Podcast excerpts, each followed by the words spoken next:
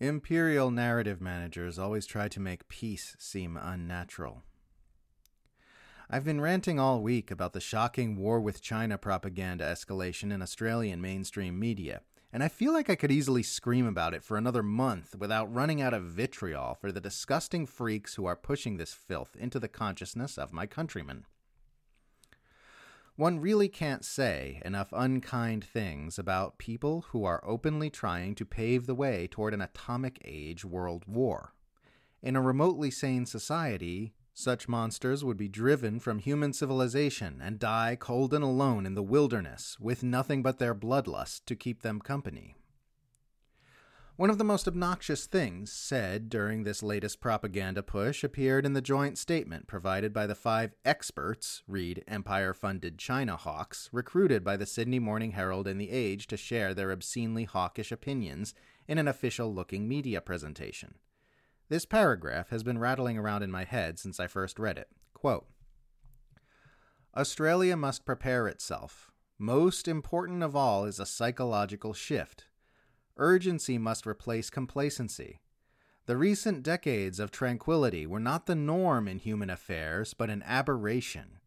Australia's holiday from history is over. Australians should not feel afraid but be alert to the threats we face, the tough decisions we must make, and know that they have agency. This mobilization of mindset is the essential prerequisite to any successful confrontation of China. End quote. Do you see what they're doing there? These professional China hawks are explicitly trying to frame peace as a strange aberration and war as the status quo norm. They're saying Australians require a psychological shift and a mobilization of mindset from thinking peace is normal and healthy to thinking war is normal and healthy. Which is, of course, ass backwards and shit eating insane. Every normal, healthy person regards peace as the default position and violence as a rare and alarming aberration, which must be avoided whenever possible.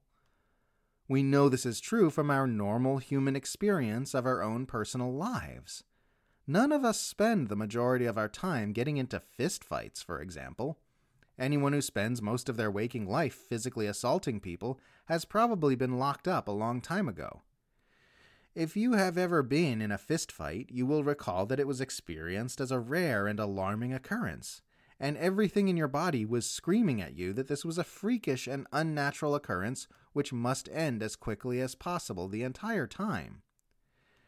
In healthy people, violence is experienced as abnormal, and its absence is experienced as normal.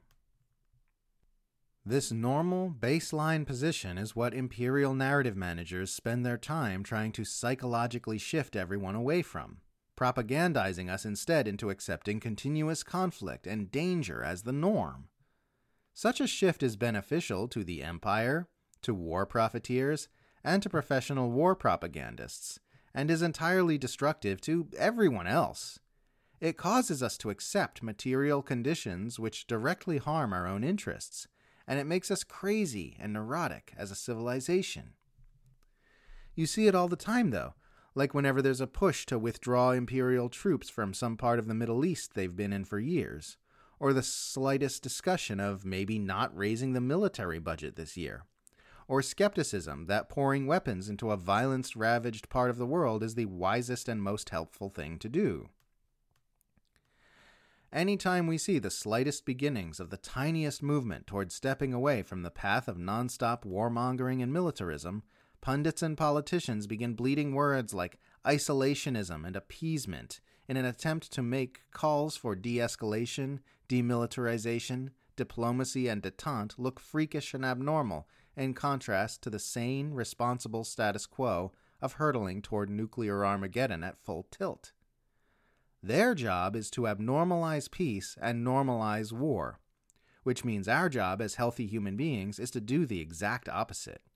We must help everyone understand the horrors of war and the unfathomable nightmares that can be unleashed by reckless brinkmanship, and help people to understand that peace is what's healthy and to imagine a future where it is the norm. The bad news is that we are pushing against a narrative manufacturing apparatus that is backed by the might of a globe spanning empire.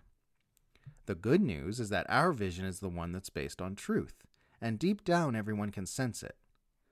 All we need to do is get people viewing peace as normal and war as abnormal, and remind people of what they already know inside.